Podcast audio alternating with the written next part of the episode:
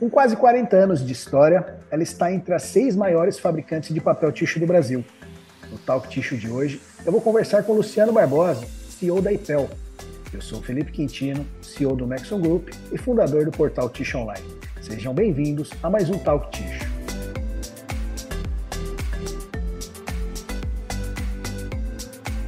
Luciano, muito obrigado por fazer esse bate-papo aqui com a gente hoje.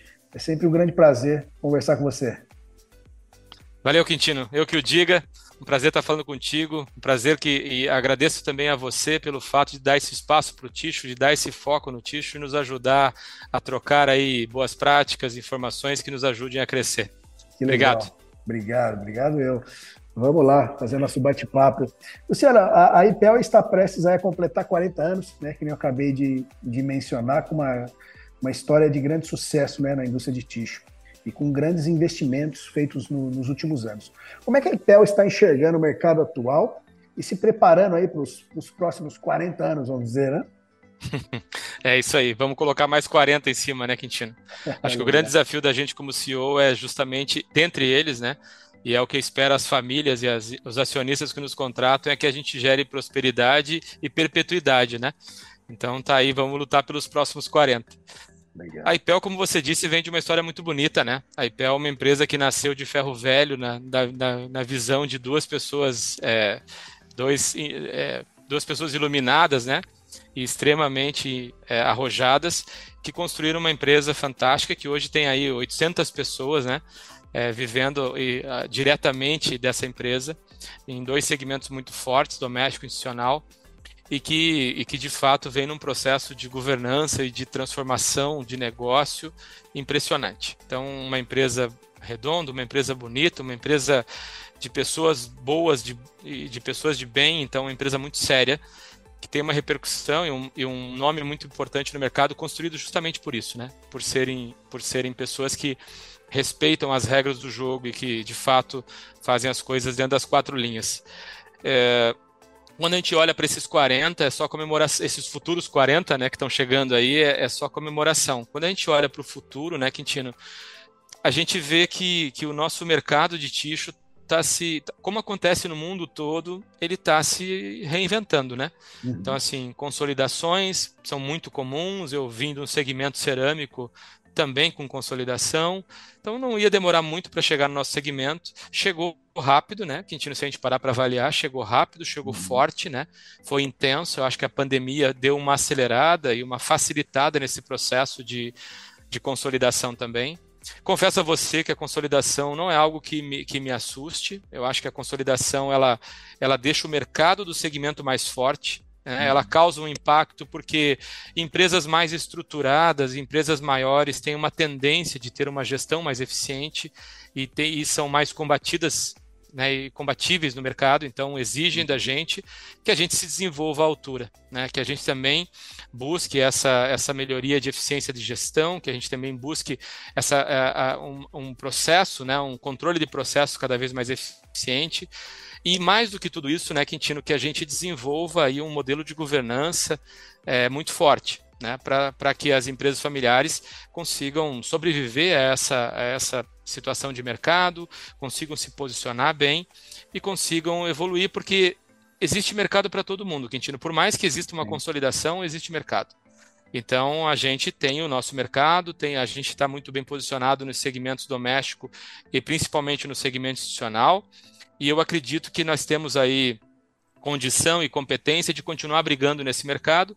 E a gente vem, né, Quintino, mesmo que o mercado se consolidando, mesmo com toda a pressão de custo e pressão de preço que a gente viveu nos últimos anos, a gente vem crescendo e crescendo muito forte. Então, é. isso mostra que tem espaço. A gente precisa se reinventar, precisa repensar políticas, precisa repensar é, estratégia de negócio, precisa repensar posicionamento comercial e posicionamento de mercado e isso dá uma canseira, né, Quintino, porque é um olhar geral para o negócio como um todo, não é uma, uma pequena mudança aqui e ali que resolve. Qualidade na gestão e gestão com pessoas de qualidade são essenciais. Então, a gente vem fazendo isso ao longo do tempo, tem nos ajudado muito. Passamos a pandemia, passamos essa situação toda, esse sufoco todos os últimos três anos, né? Dois de pandemia e um de custos muito elevados, né? De inflação muito elevada mas estamos chegando aí e 2023 está sendo um ano Nunca é fácil, mas está sendo um ano de, de colheitas. Então, fico Legal. muito feliz e vejo o futuro de forma muito promissora. Como você falou, a gente investiu pesadamente nos últimos anos. Uhum. Né? Isso é público, então eu posso comentar. A gente investiu mais de 100 milhões de reais aqui na IPEL, e a gente já tem planos de investimentos muito arrojados para os próximos anos também, porque a gente não pode ficar parado, né, Quintino? Não é só uma questão de melhoria de processo, mas também a gente tem que crescer.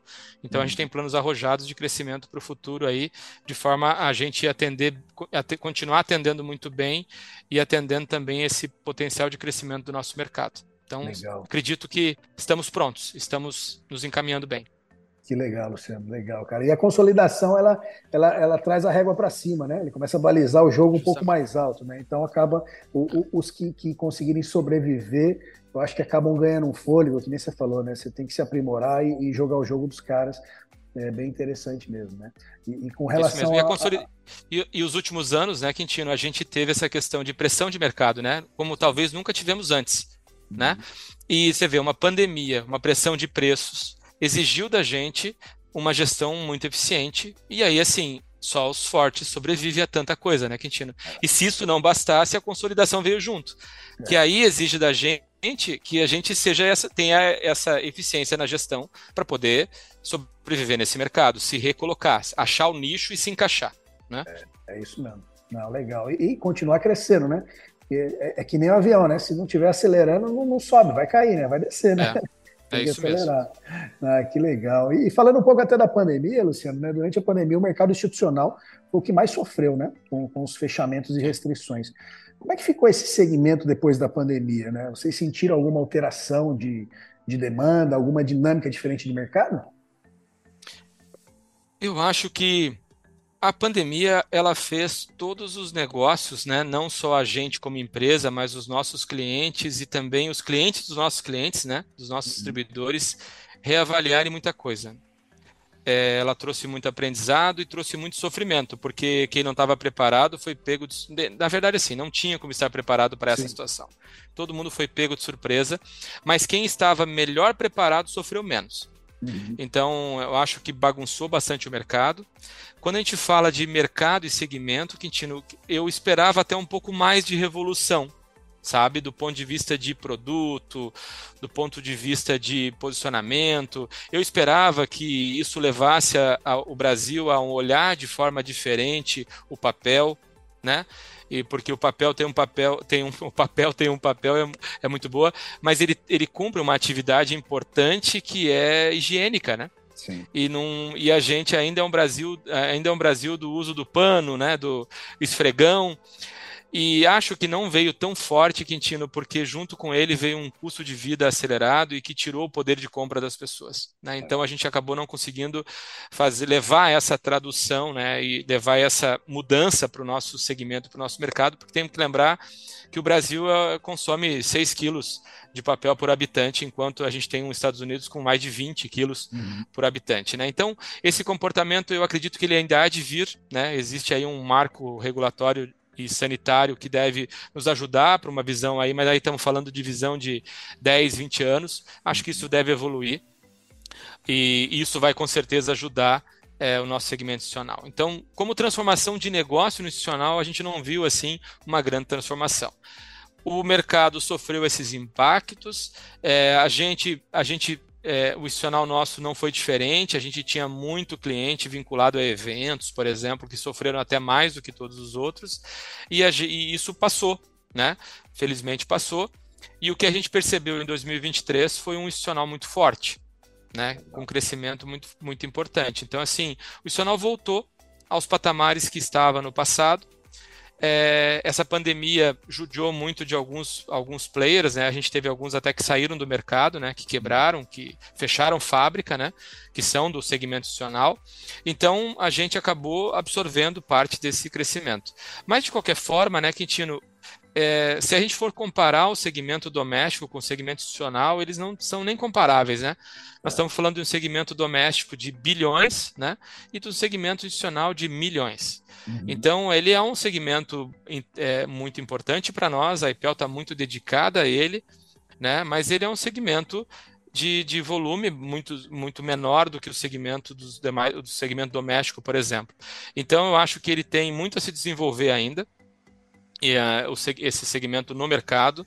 A gente ainda precisa aculturar mais os nossos clientes e os, e os clientes finais no uso do papel como uma solução para para muito mais do que a gente enxerga hoje. A gente ainda tem um trabalho de educar para isso. Acho que tem uma, uma visão que o próprio SG pode trazer para isso, né? de o, o, o, consumo do papel como uma maneira também sustentável.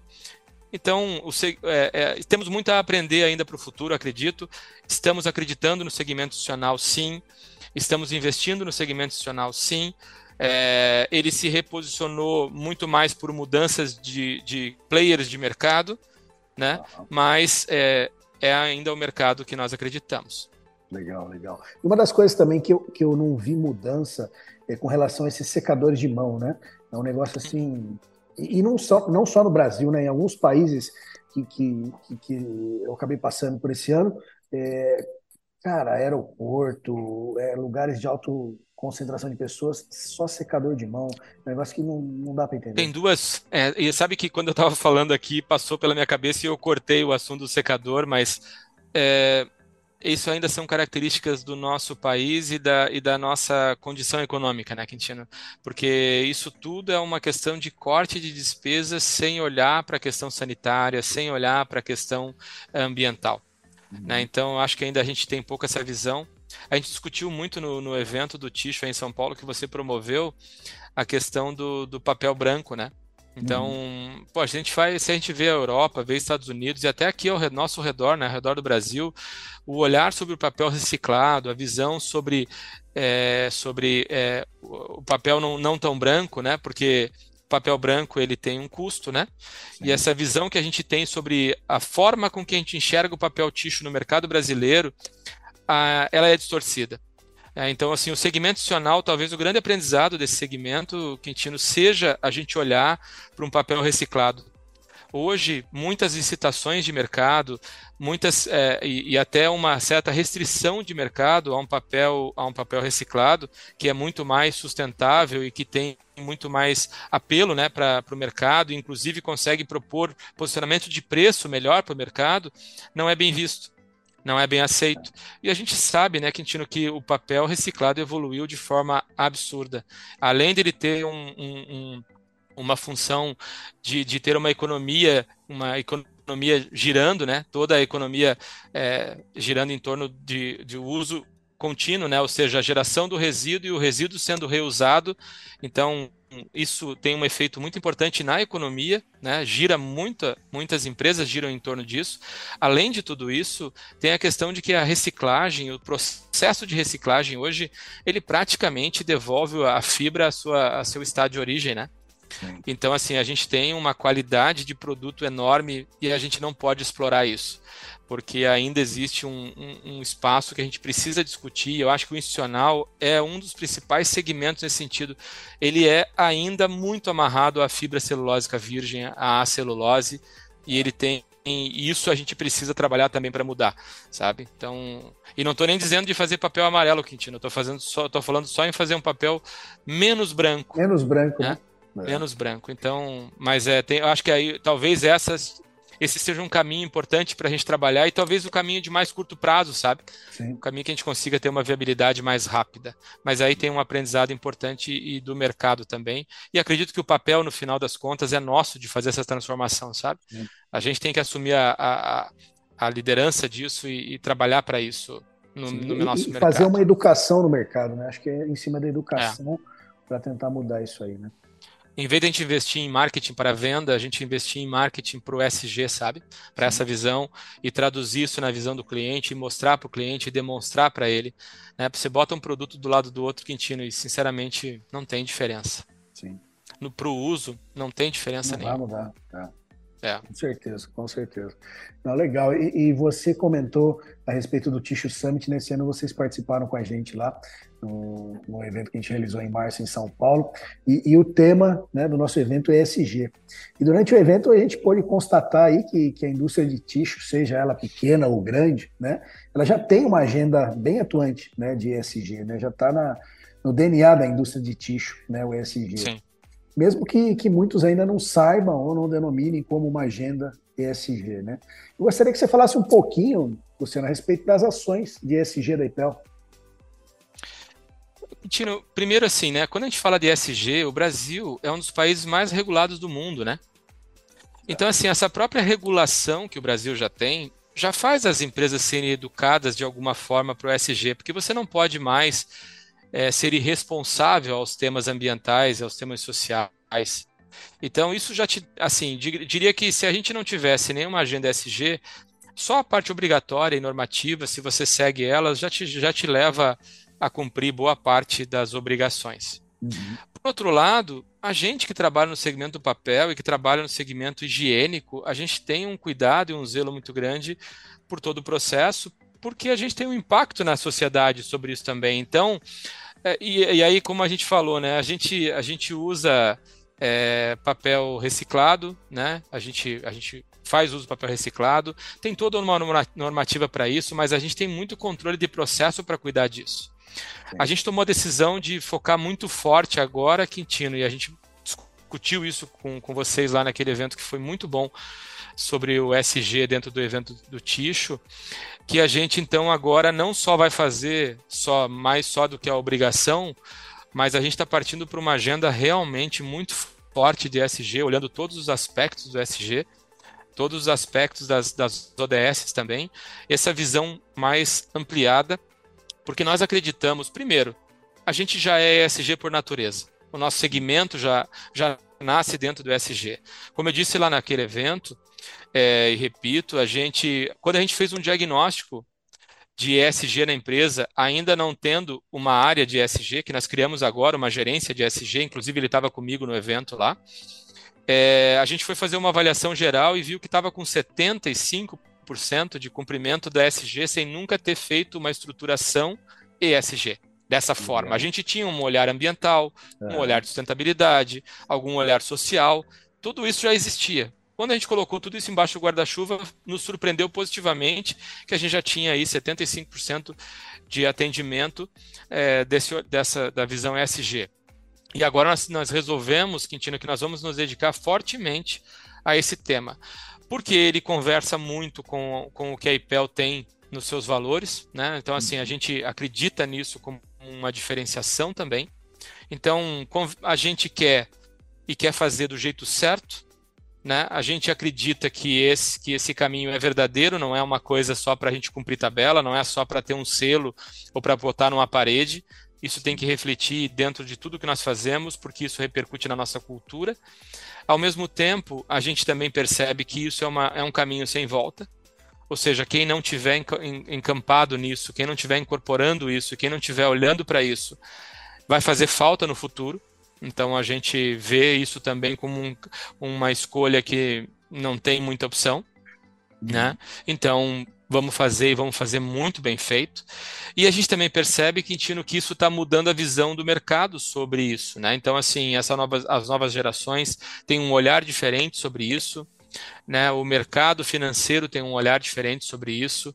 Então, investidores olham diferente para isso. Então, tudo isso precisa ser levado em conta e a gente acredita que o contexto geral do SG tem muito a entregar para o futuro das empresas e a gente vai estar preparado para isso né, mais preparado do que a gente já está para o futuro. Formamos uma gerência para isso, criamos um comitê de ESG na empresa, temos reuniões de conselho, de diretoria e diárias discutindo ESG diariamente, assim, rotineiramente, uhum.